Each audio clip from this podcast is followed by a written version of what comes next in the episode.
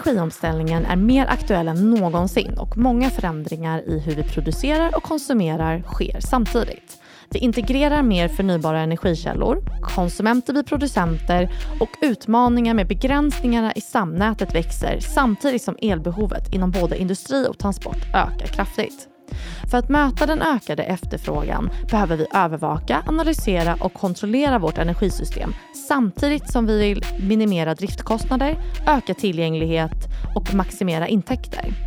Investeringar i elnätet är avgörande för vägen framåt, men kan vara en utmaning för både små och stora lokalnätsägare. Det är där partnerskap och nya affärsmodeller kommer in. I dagens avsnitt ska vi därför grotta ner oss i värdet av partnerskap och hur vi tillsammans ska snabba på den globala energiomställningen.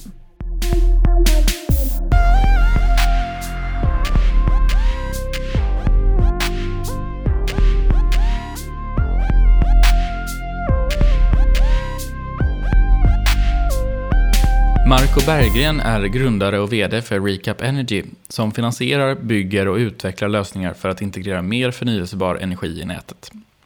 Han har en gedigen internationell erfarenhet från komplexa projekt inom energisektorn och drivs av att bidra till ett bättre samhälle världen över genom samarbete och innovation. Marco har magisterexamen i internationell handel och miljöekonomi och på fritiden så spenderar han sin tid med familjen och idrottsaktiviteter framför allt. Välkommen hit, Marco. Tack för att jag får vara med. Det känns jätteroligt att eh, vi får stjäla av lite av din tid och prata lite mer med dig. Men kan inte du, det vore jättespännande att höra lite mer om vilka ni är på Recap och eh, vilken plats ni har i energibranschen. Absolut. Ehm, jag tror det bästa sättet egentligen för att förstå vilka vi är på Recap det är att förstå var vi kommer ifrån. Ehm, Eh, både jag och eh, medgrundaren till det vi håller på med just nu, Christian Brynning, vi kommer från CO2-marknaden. Så att vi har båda jobbat med eh, handel med utsläppsrätter. Ehm, Christian började med det redan 2003 och jag började med det 2005. Mm. Ehm, och i den affären och i den businessen där fick man lära sig framförallt det här med att räkna på eh, värdet av utsläppsreduktioner. Mm. Vi eh, handlade med utsläppsrätter och eh, det fanns olika växthusgaser att räkna på. Och så fanns det ett handelssystem eh, som fortfarande finns kvar då. Där man handlar de här utsläppsrätterna. Och det var startskottet tror jag på, på hela den här recap-resan. Jag valde att lämna det bolaget som jag var på då, Tricorona, 2010. Eh, eh, och startade då Recap för att utvidga från det här med att bara syssla med vad man kallar för carbon finance och för att kunna ordna andra typer av finansieringslösningar för miljöteknik. Så att vi har hållit på ett tag med det här nu. Ehm, med finansiering som fokus under hela resan. Eh, och eh, på något sätt haft en ledstjärna att eh, vi ska inte prata om hur vi ska förbättra miljön utan vi ska visa med siffror att det är bättre att investera i miljöteknik än andra tekniker. Mm. Och hur, var kommer ni då in i själva energibranschen? Vad är er roll i den? Alltså vi, vi har ett, eh, jag skulle säga, vi, vi, vi fungerar lite grann som kittet som håller ihop det. Um, du har massa olika tekniklösningar ute på marknaden. Um, det finns väldigt duktiga teknik implementatörer, utvecklare, projektutvecklare. Um, och det finns jättemycket pengar uh, för den här typen av teknik. Men um, man behöver ha någon som håller ihop de här tre delarna och får ihop de här tre delarna. Uh, och det är inte alltid som de, de, stora bankerna eller de stora investerarna pratar samma språk som teknikleverantörer eller projektutvecklare. Mm. Eller, sm eller små kunder. Och det är där vi kommer in. Eh, vi kan då föra ihop det större kapitalet eh, där transaktioner görs på 500 miljoner kronor eller en miljard kronor. Och sen kan vi drippa ner de här pengarna till mindre projekt eh, där man investerar kanske 500 000 kronor eller en miljon kronor och uppåt. Mm. Det, det är vår roll i det här. Så att vi, vi på något sätt vi, vi sitter på kompetensen och har erfarenheten av att, eh, framförallt den finansiella biten så att vi kan strukturera de finansiella affärerna runt omkring det här. Eh, och sen har vi eh, tillräckligt lång erfarenhet både från projektutveckling och med olika tekniker för att förstå hur vi ska få ihop det, hela mm. paketet. Mm. Låter som en, en eh, superviktig roll verkligen för att, för att få saker att hända. Ehm, och, och att, att, ta oss framåt i energibranschen. Eh, får man säga. Ni jobbar ju med flera olika typer av affärsmodeller också, som jag förstår. Ehm, hur, eh, hur ser du på det? Hur, vad kan vi som, som är en ganska konservativ bransch egentligen lära oss av, av eh, lite mer kvickfotade bolag som, som Recap? Alltså det, det, det är ju så att energibranschen inte bara i Sverige utan i hela världen är ju extremt konservativ. Ehm, man vill att saker och ting ska funka. Ehm, det får inte fallera ute på nätet eller eh, industrianläggningar måste fungera oavsett vad som händer. Ehm, så det här har ju vi stångats med. Det här stångades med redan på tre-corona-tiden 2005 eh, när vi försökte implementera nya tekniker genom Carbon Finance. Men, men i, till syvende och sist så handlar det om att man um, ha en, du, du, måste liksom hitta en, en uh, vad ska man säga, en övergång där man som, som vi tänker i alla fall, där vi hela tiden tänker, ja men vi, vi måste klara av och ta över riskerna som slutkunden inte vill ta på sig. Mm. I och med att vi har en så konservativ bransch att möta, där vi har våra kunder oftast, så eh, de vill inte riskera ny teknikimplementation. Um, det kanske funkar jättebra. Men när inte alla andra grannar runt omkring en har gjort det. Då känner, man, då känner de sig inte tillräckligt trygga för att själva implementera det här. Så att det, det är liksom grundkonceptet som vi jobbar med i vår affärsmodell. Och då går vi hela tiden in på as a service. Så när vi började med solanläggningar tidigare eh, under 2000, ja, 2016-2017 så levererar vi Energy as a service. Mm. Och så lyfter vi bort alla de här riskerna som industrin inte ville ta när det gäller en solanläggning eller energimarknaden. Och sen levererar vi och tar betalt bara för den tjänsten som vi levererar. Och samma sak gäller ju då när vi kommer till energilager och batterier. Det är så pass ny teknik för många Ehm, och eh, det finns fortfarande mycket frågetecken och, och mycket funderingar om livstiden och, och, livslängden på de här batterierna. Så att då säger vi så här, ni behöver inte oroa er. Vi tar den risken. Låt oss sköta det. Ehm, på ett vårat sätt som vi gör. Och så mitigerar vi de riskerna på det sättet som vi kan göra. Och så försöker vi få med investerarna på, på det vi håller på med. Och sen levererar vi bara eh, alltså, eh, tillgänglighet av batterierna mm. per timme. Och det, det, är jättespännande att du eh, går in på det här området, eh, Marco. Kan du berätta lite mer? Vad innebär egentligen Battery as a Service? Jo, men det är just den biten att vi har, säg att vi har du kan jämföra det med en, en, en, skrivare på ditt kontor Antingen så köper du den skrivaren eh, och sen går den sönder. Ja, men då måste du ringa en serviceleverantör. Eh, och sen ska du försöka, eh, ja, sen, sen, kostar det vad det kostar så att säga. Eh, men det är många som har valt att man, man, eh, man hyr en skrivare. Och då kan man hyra per utskrivet blad till och med. Mm. Så du betalar endast för det bladet som du skriver ut. Exakt samma tänk applicerar vi med våra här industribatterierna. Så att när vi går ut till de lokala energibolagen, DSO-erna, så säger vi, förklarar vi för dem att ja, ni har behov eh, uppenbarligen av batterier, men bara x antal timmar per år. Det kan vara 300 timmar per år eller det kan vara 500 timmar eller 1000 timmar per år. Ja, men då betalar ni bara för det. Mm. Då betalar ni endast för de timmarna som ni använder batteriet. Mer betalar ni inte för. Mm. Och på så sätt så känner de sig trygga att de inte behöver investera i någonting som kanske inte ger en tillräckligt bra avkastning för dem. Just det. Det låter verkligen som att ni har hittat en nisch där ni både har insikt i, i behov och riskaptit hos olika eh, stakeholders och, och se till att optimera hur, hur pengar då kan investeras i eh, eh, att pengar, hur pengar investeras och också hur, hur man bygger, använder teknik för att lösa problemen åt, åt eh, stakeholders. Det, det låter som en ganska komplex roll att, att räkna på eh, att, hur man får ihop det hela, men också som ett väldigt kul arbete. Ja, det, det, är väldigt, väldigt spännande. Och, och det kräver också olika discipliner. Eh, så att vi, vi har liksom tre pelare i vår organisation där vi har våra finansiärer och investerare eh, som står på, på ena pelaren. Sen har vi våra tekniker eh, som står på den andra, våra ingenjörer. Och sen har vi det kommersiella teamet eh, som står på den tredje.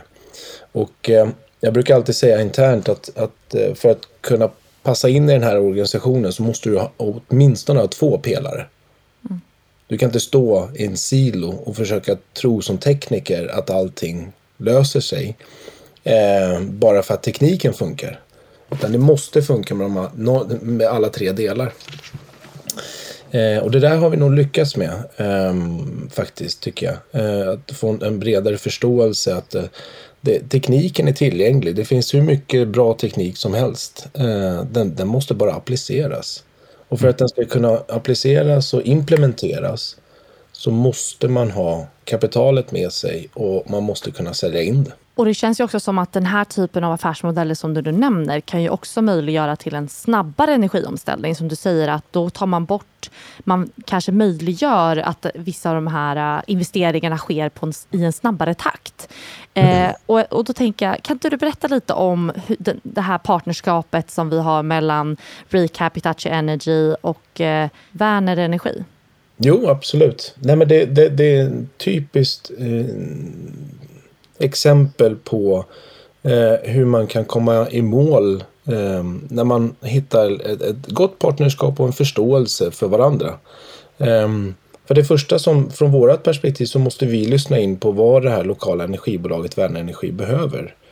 Eh, DSON står för ett, eh, eh vissa utmaningar framöver där man eh, från sin sida köper en viss kapacitet från de regionala näten. Eh, och nu visar det sig att med elektrifieringen, eh, mer ehm, elektriska bilar som ska laddas och elektrifieringen av industrin ehm, så går man ju över den här kapaciteten som man köper från regionala näten och det är väldigt kostsamt för DSO-erna. Så då måste vi lyssna in på vad, vad liksom, ligger problemet hos er? Vad vill ni lösa? Ehm, och sen försöker vi ju då matcha in. Sätter vi på oss ska man säga. Då har vi löst tekniken kan man väl säga. För där, där, där säger vi att ja, men med ett batteri så kommer vi, kan vi hantera de här pikarna eh, under de här månaderna som är kritiska. Eh, och då har ni batteri tillgängligt eh, till er förfogan där ni kan använda det som ni, som ni anser att ni behöver det. Eh, och sen måste vi ju sätta på oss den här finansieringshatten Eh, på det här och, och, göra den analysen och säga okej, okay, hur ska vi kunna då finansiera upp det här projektet? Och där kommer vi in då med, våran, med våra flexibla modeller och försöker att behålla fokus på kundens behov, värnenergi i det här fallet, och samtidigt kunna göra det här ett finansierbart eh, projekt uppåt. Så det partnerskapet är jätteviktigt. och Den dialogen med DSO har varit helt avgörande för att komma i mål med det här. Ja, jättespännande att, eh, att höra just om de här olika hattarna man måste på sig. Man måste ju se på de här typerna av problem utifrån flera olika perspektiv. Jag kan tänka mig att just med er bakgrund som ni har och, och den kompetensen som ni besitter, den blir avgörande då för att kunna stötta upp eh, kund, sådana här typer av kunder då som Värner Energi. Ja, men det, det så, precis så är det. Och det, det har vi alltid sagt eh, att ska vi investera eh, miljardbelopp eh, som vi gör just nu. Nu har vi en miljard som vi håller på att investera och rullar ut i solanläggningar i Spanien. Eh, vi har en miljard som vi ska investera i batterier i Sverige. Ehm, om vi ska investera så mycket pengar, då måste vi veta vad vi håller på med. Mm.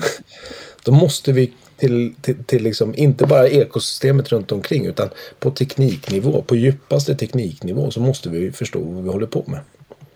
Men att kunna tekniken i sig räcker inte för att kunna finansiera upp det. Utan du måste ju kunna para ihop de här bitarna helt enkelt. Mm. Och det är det jag tror att vi är duktiga på.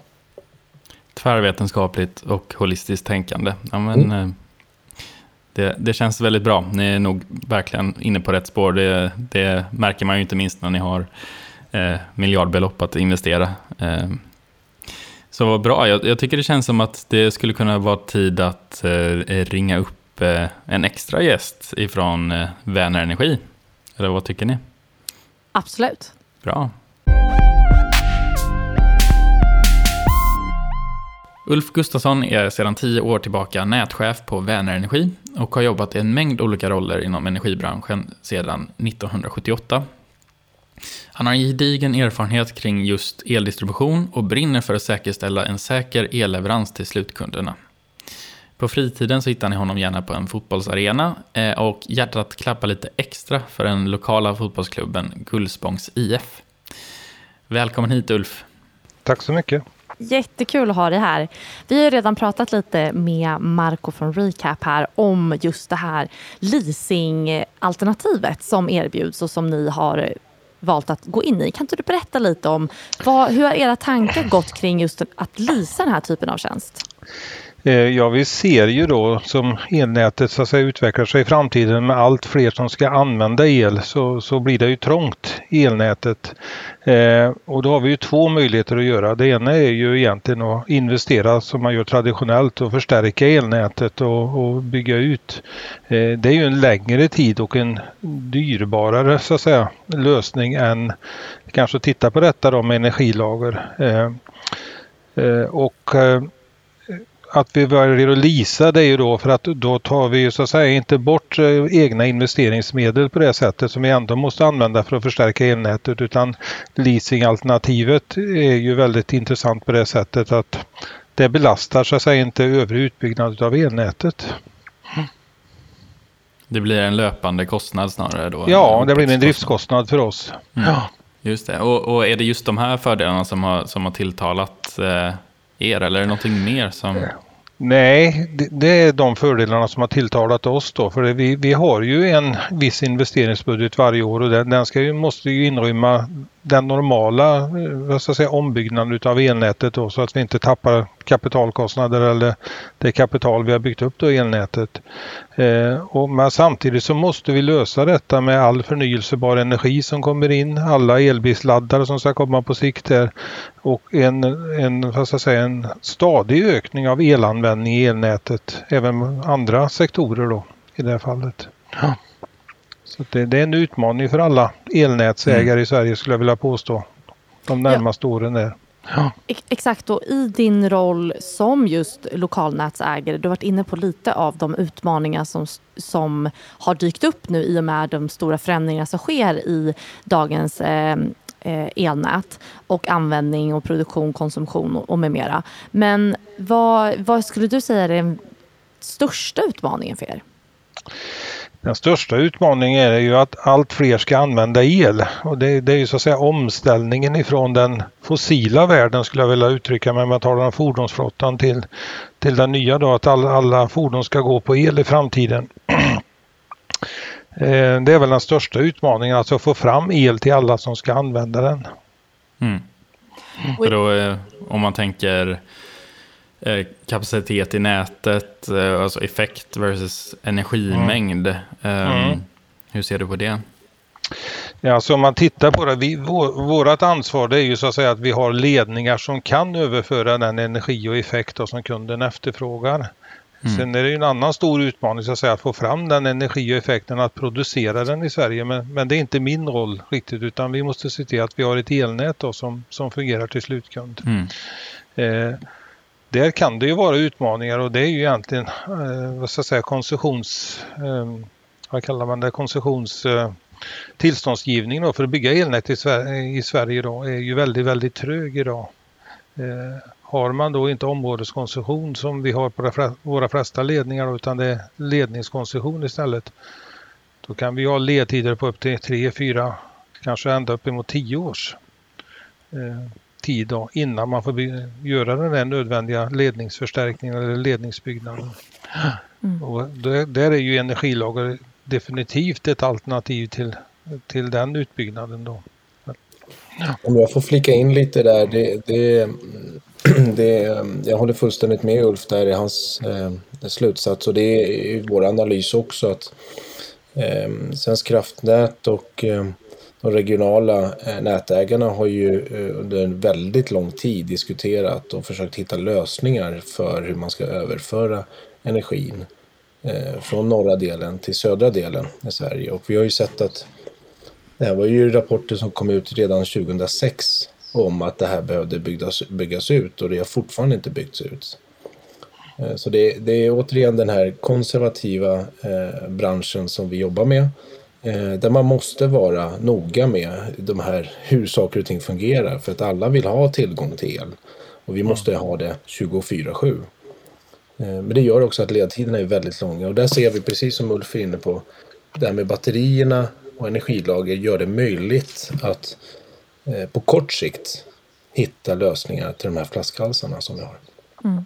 Och jag tänker på det Marco, när, när vi hör Ulf berätta lite här nu om ja, men, utmaningarna som man ändå har just nu som, du, som vi är inne på här just med att, i rollen som lokal, eh, lokal nätägare. Är det här ett resonemang du känner igen från andra kunder som ni arbetar med? Absolut, absolut. Jag menar det, det är inte bara problemet det här med att, att fler ska använda el utan samtidigt så måste vi få in mer förnybar energi i vårt nät. Um, och det här batteriet som vi sätter upp i, i Vänerenergis nät, det, det möjliggör också att vi kan göra större solanläggningar i regionen. Mm. Um, så det, det, det, blir liksom en, en, mm, en snabb eh, lösning på eller en snabb implementation av de här energilagren skapar lösningar åt båda hållen i den här energiomställningen som vi lever i. Det blir som en kedjereaktion, att den ena möjliggör flera saker. Absolut. Och, och sen på lång sikt så kommer vi behöva bygga ut våra nät. Det, det är inget snack om det. Eh, men, men i och med att det tar så lång tid och, och, och med all respekt, det, det ska, det ska eh, byggas över marker och det ska byggas över... Det krävs massor med tillstånd för att få ihop de här transmissionslinjerna. Och det tar sin tid och då, då måste man hitta en lösning snabbt. För att vi har inte tid att vänta i den här energiomställningen. Om jag kan svara lite på Marco där så jag håller med dig fullständigt där. Och sen är det ju så när man talar om eh, sätta upp energilager kontra traditionell ledningsbyggnad då så är det ju så att ett energilager är också väldigt flexibelt på att det går att flytta Eh, det är ju också en stor fördel. Alltså, säga, vi kanske kan ha batteriet någonstans då i tre år för att lösa den situationen som är i det geografiska området och så kan vi bygga om det elnätet i lugn och ro så att säga, eller komma fram till en bra nätstruktur. Då. Och så kanske det batteriet behövs på en annan plats. Och det ser jag också som en stor fördel, måste jag säga. Och, det, och återigen, det är en, en av de här grejerna som vi lyssnar på eh, mm. från, från, kundens sida. Där vi genom det här operationella leasen som vi gör, eh, där man eh, betalar för den tjänsten som man använder, så hittar vi också en flexibel lösning på avtalsperioderna och säger okej, okay, vi gör en utvärdering här efter en viss tid och ser vad vi behöver, hur vi behöver göra det här och sen går vi vidare till nästa steg. Så det, det, gäller från våran del, Recaps del, så, så är nyckeln är ju att hela tiden lyssna på kundens behov och vara tillräckligt med flexibel för att kunna eh, få dem eh, att tycka att det här är det bästa alternativet. Eh, och sen måste vi övertyga våra investerare och banker och säga att så här måste vi göra för att få till det. Just det, men det känns ju som, eh, som att det här är ett, eh, ett dreamteam mer eller mindre. Ett väldigt bra nisch och bra problem förståelse för problemet som, som ni har hittat på Recap. Eh, eh, och eh, att, att vi har en väg framåt att gå då för att, för att möta utmaningarna i, i samhället. Eh, det känns bra. Ulf, har du någonting mer som, som du skulle vilja lyfta idag? Nej, jag tycker det ska bli spännande. Det är första gången vi provar den här typen av tjänster då i, i Vänerenergi. Så att eh, mm. vi ser ju framtiden an med, med spänning om man får använda det ordet. Det är ju vanligt inom mm. elnätsbranschen. Men, men det ska bli roligt att följa det här projektet och, och se då om vi om det fungerar som vi har tänkt oss, och det, vilket jag tror att det gör.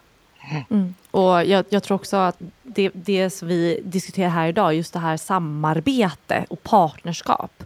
Det är där jag tror också att det är så viktigt att man faktiskt tar varandra, krokar arm och tillsammans vill driva den förändringen som behövs för att kunna tillgodose eh, användare med energi 24 timmar om dygnet alla dagar i veckan. Verkligen. Tack så hemskt mycket för att du fick ringa upp dig Ulf. Ja, tack själva. Jättevärdefullt att, att få eh, din syn på det och eh, jag är övertygad om att vi kommer att prata mer i framtiden också. Eh, vi följer med stort intresse detta projektet. Verkligen. Stort tack Ulf. Tack ska ni ha. Tack så mycket.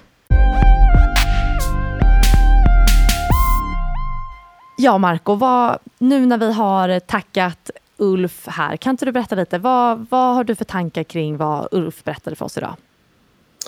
Nej, men alltså, det, det bekräftar ju det som vi eh, har sett och analyserat också, att vi har en ehm, vi har flaskhalsar i våra nät ehm, som är svåra att lösa på ett traditionellt sätt. Eh, det vill säga genom utbyggnad av, av våra nät. Ehm, och det gäller ju på, på den, den, nationella nivån, på regionala nivån och också på den lokala nivån. Um, och, och våran analys, och, och, det bekräftas ju av Ulf här nu också, att uh, den, den enklaste och den snabbaste sättet för att kunna hänga med i energiomställningen, det är att kunna implementera energilager lokalt. Ja, och det känns ju väldigt eh, kul att precis det vi pratade om innan och hur du berättade hur kunder ser på den här typen av lösningen och hur man faktiskt, även fast det är en ganska konservativ bransch, börjar öppna upp för den här typen av möjligheter och att Ulf sen kommer in och helt enkelt eh, skriver under det du säger. Eh, det är mm. väldigt kul att höra. Ehm, så och, skönt, att, och skönt för mig också. Jag har suttit och sagt sådär. Mm. Eh, ja. Men, det, men en viktig, en annan reflektion är ju också att Eh, vi, eh, som finansiär så använder vi kanske lite annat språk men eh, när Ulf är inne och, och, förklarar att de kan göra den här implementeringen utan att använda sin investeringsbudget. Som, mm. som finansiär och investerare, det vi, det vi gör det är att vi erbjuder en operationell lease. Som är, som man säger, off balance. Så det påverkar inte deras eh, investeringsbudget och heller inte deras balansräkning. Utan det går på driftnettot. Um, det. Och det är där som vi har i våra kalkyler så mot kunden så säger vi alltid att du ska göra en besparing. Mm. Våran kostnad ska alltid vara lägre än den besparing som du gör. Mm. Så att du får ett positiv effekt på ditt driftnetto. Precis, ja, men det är, det är ju, och det är ju klockrent. Det är ju verkligen fantastiskt om man har hittat den här, det här upplägget för att gå framåt och, och få till snabb omställning då helt enkelt. Ehm, och jag tänker också lite mer på det Marco, eh, vilka, om vi, om vi kollar framåt, finns det ännu fler varianter och nya affärsmodeller, hyresavtal till exempel, för, för att snabba på energiomställningen ännu mer eh, som du ser? Eller hur ser du att det kommer utvecklas? Absolut. Vi har, vårat problem är egentligen inte att vi saknar möjligheter. Vårt problem är att vi måste begränsa oss hela tiden. Vi måste fokusera. Mm. Um, Just nu så har vi jobbat med sol i fem års tid eh, med Energy as a Service. Nu har vi förberett för det här med Battery as a Service de senaste ett och ett halvt åren och nu har vi mm, gjort en första då, införsäljning och en, lansering av det här. Eh, så nu kommer vi fokusera på det här med Battery as a Service under ett par, tre års tid åtminstone. Vi ska spendera den här miljarden eh, så snabbt det bara går. Ehm, men vi ser också i anslutning till de här batteri och energilösningarna så har vi ju eh, förlängningar som man kan göra, som man kan inkludera. Och det kan vi också göra nu. Alltså vi har ju mandat att göra det. Där vi kan inkludera till exempel eh, laddstationer. Um, som blir ett integrerat system då med energilagret. Eh, och det kommer om vi, när vi börjar sätta upp de här energilager också bland industrier så kommer man också kunna integrera med en, en smartare energianvändning inom industrin. Mm. Du kan på något sätt med det här energilagret och batteriet så kan du börja optimera industrins användning av energi och du kan hitta de här energieffektiviseringarna som du kanske inte riktigt kunde uppnå tidigare. Eh, för du kan hela tiden balansera saker och ting med det här batteriet.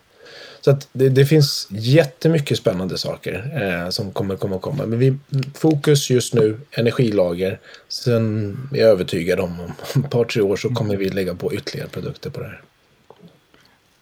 Det är klockrent. Det, det, det låter superspännande och eh, som ett jättebra upplägg att köra mod, modulärt också på, på ett sätt. Eh, för att tillgodose eh, alla olika ja, men, möjligheter som, som, eller problem, utmaningar som, som kunderna har. Um, och det, det passar ju väldigt bra ihop också med just om, om vi kollar från, från Värner Energis eh, sida med Ulf som, som talar väldigt mycket om, om eh, laddning av elbilar till exempel. Då. Mm. Eh, om, om ni på plats dessutom eh, bygger både batteri och elladdning eller om man tar, tar tillvara på, på möjligheten att eh, i en sån här, det blir som en, som en nod eller hubb i nätet, ja, precis. Och det, det, är lite kittlande att tänka också att, eh, och det har vi också analyserat faktiskt, om vi tar det ännu längre till fordonen. Mm. Elbilarna är ju för oss egentligen bara batterier på hjul. Just det. Um, och inkludera det i vårt system, i vårt ägande, ja då kan vi också styra energilagren som finns i de här elfordonen. Och då kan vi leverera mm.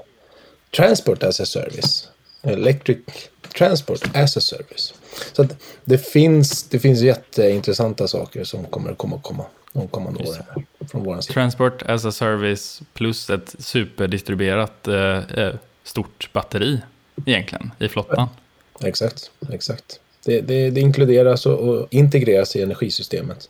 Med en bra styrning och en, en, en solid finansiering och investering bakom Eh, så tror vi att vi kan snabba på energiomställningen med det.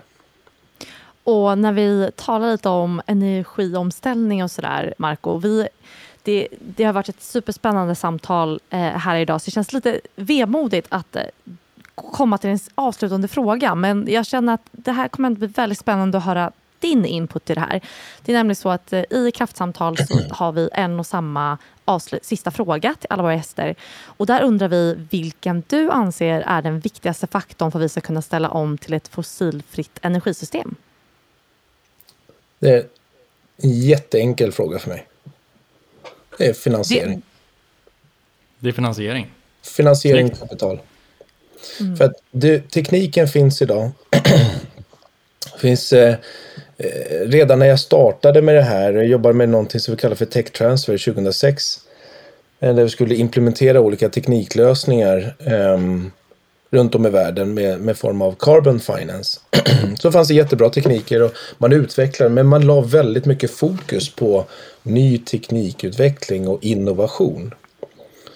Jag tror jag sa redan 2012 att nej, nu, nu, nu, nu räcker det. Vi har, vi har jättebra, det går alltid att förbättra tekniken, absolut. Men så länge vi inte kan implementera tekniken på grund av att det saknas finansiering så, så kommer vi ingenstans. Utan nyckeln till energiomställning i min bok är i alla lägen tillgång till kapitalet.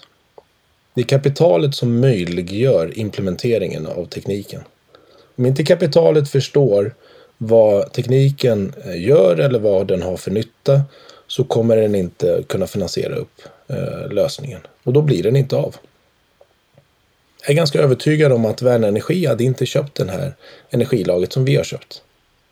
Mm. De hade inte fått ihop kalkylen. De hade inte det i sin budget för att göra det. Mm. Ehm, men vi har tillgång till kapitalet och vi har övertygat kapitalet att det här är en bra investering. Mm. På, på, olika sätt. Ehm, och det är de som har gjort det möjligt. Det är kapitalet som har gjort det möjligt att vi kan köpa det här energilagret eh, och implementera det hos Värner Energi. Väldigt intressant perspektiv. Det är första gången som någon tar upp eh, finansiering, eh, vad jag vet i alla fall, vad jag kommer ihåg nu. Så, jo, så känns det. Jo, och det är första gången någon säger det är en enkel fråga, för alla brukar, ja. oj, det här var en stor och svår fråga. Jag, så jag, jag gillar det. Ja. Det är enkelt och det är finansieringen helt enkelt. Så det är bara att köra vidare, 120 knyck. Ja, vi, vi jobbar på så hårt vi kan. Vi, vi expanderar Vi anställer nu folk en, minst en i veckan eh, och vi har en ganska aggressiv expansion. Inte bara i Sverige utan vi etablerar i Spanien, vi etablerar i Colombia och i Brasilien och Indien också. Eh, så att vi, vi, eh, vi jobbar så hårt vi kan från vår sida för att eh, bidra så, så mycket som möjligt till den här energiomställningen som vi alla behöver. Mycket betryggande. Ja, verkligen. Det här var ett superspännande samtal och jättekul att få höra mer om vad ni gör på Recap och mer om era, det här nya Battery as a Service eh, eh, som ni har eh, sålt till Värner Energi. Så jättestort tack till dig Marco för att vi fick eh, ha med dig i dagens avsnitt av eh, Kraftsamtal. Och tack så hemskt mycket för att jag fick vara med. Tack så mycket Marco. Samarbete, samarbete, samarbete. Eller vad säger du? Ja, men verkligen. Ehm, och det, är, det är ett eh, återkommande tema i, i podden får man säga. Ehm, men det verkar som att eh, det här exemplet är ju ett väldigt bra exempel på där vi som Hitachi Energy går in som, som en supplier och, och teknikleverantör, eh, eh, teknikexperter på det här helt enkelt, eh, tillsammans med Recap som är ett väldigt, väldigt intressant bolag med eh, väldigt fok mycket fokus på finansiering då såklart, men också på, på att faktiskt driva och, och utföra, äga, ehm, eh, äga assets eh, för att nå den väldigt konservativa kundgruppen eh, inom el, eh, vet det, inom energibranschen då, som till exempel lokalnätsägare i det här fallet. Eh, intressant vad, vad, hur man kan få de här bitarna att passa ihop så bra. Eh, Recap är verkligen ett shit i, i lösningen. Så att, eh, väldigt kul att få, få se att det går framåt och eh, att få, få prata lite med, med Ulf och, och Marco.